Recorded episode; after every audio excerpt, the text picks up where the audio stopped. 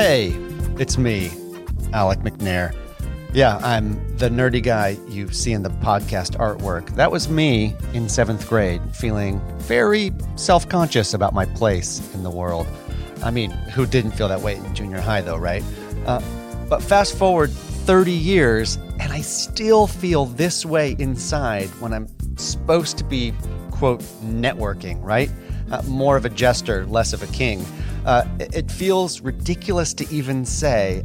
I mean, I'm a, I'm a guy who has had some success. Uh, I've won awards. I've been named to like lofty 40 under 40 lists. I, I built and sold a company that had my name on the door. Uh, I have many leather bound books. This should be a snap, right? But it isn't. This stuff is hard. And I'm having what I tell my friends is a very reasonable midlife crisis centered around the very simple and also impossible question what do I want to do next with my career?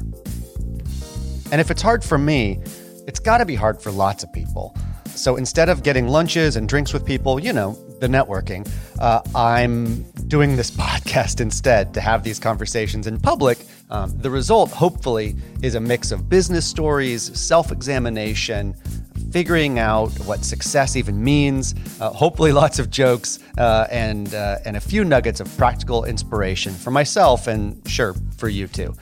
I'll be talking to business leaders and writers and agency people, entrepreneurs, creatives, investors, and sometimes people that dabble in multiple of those things.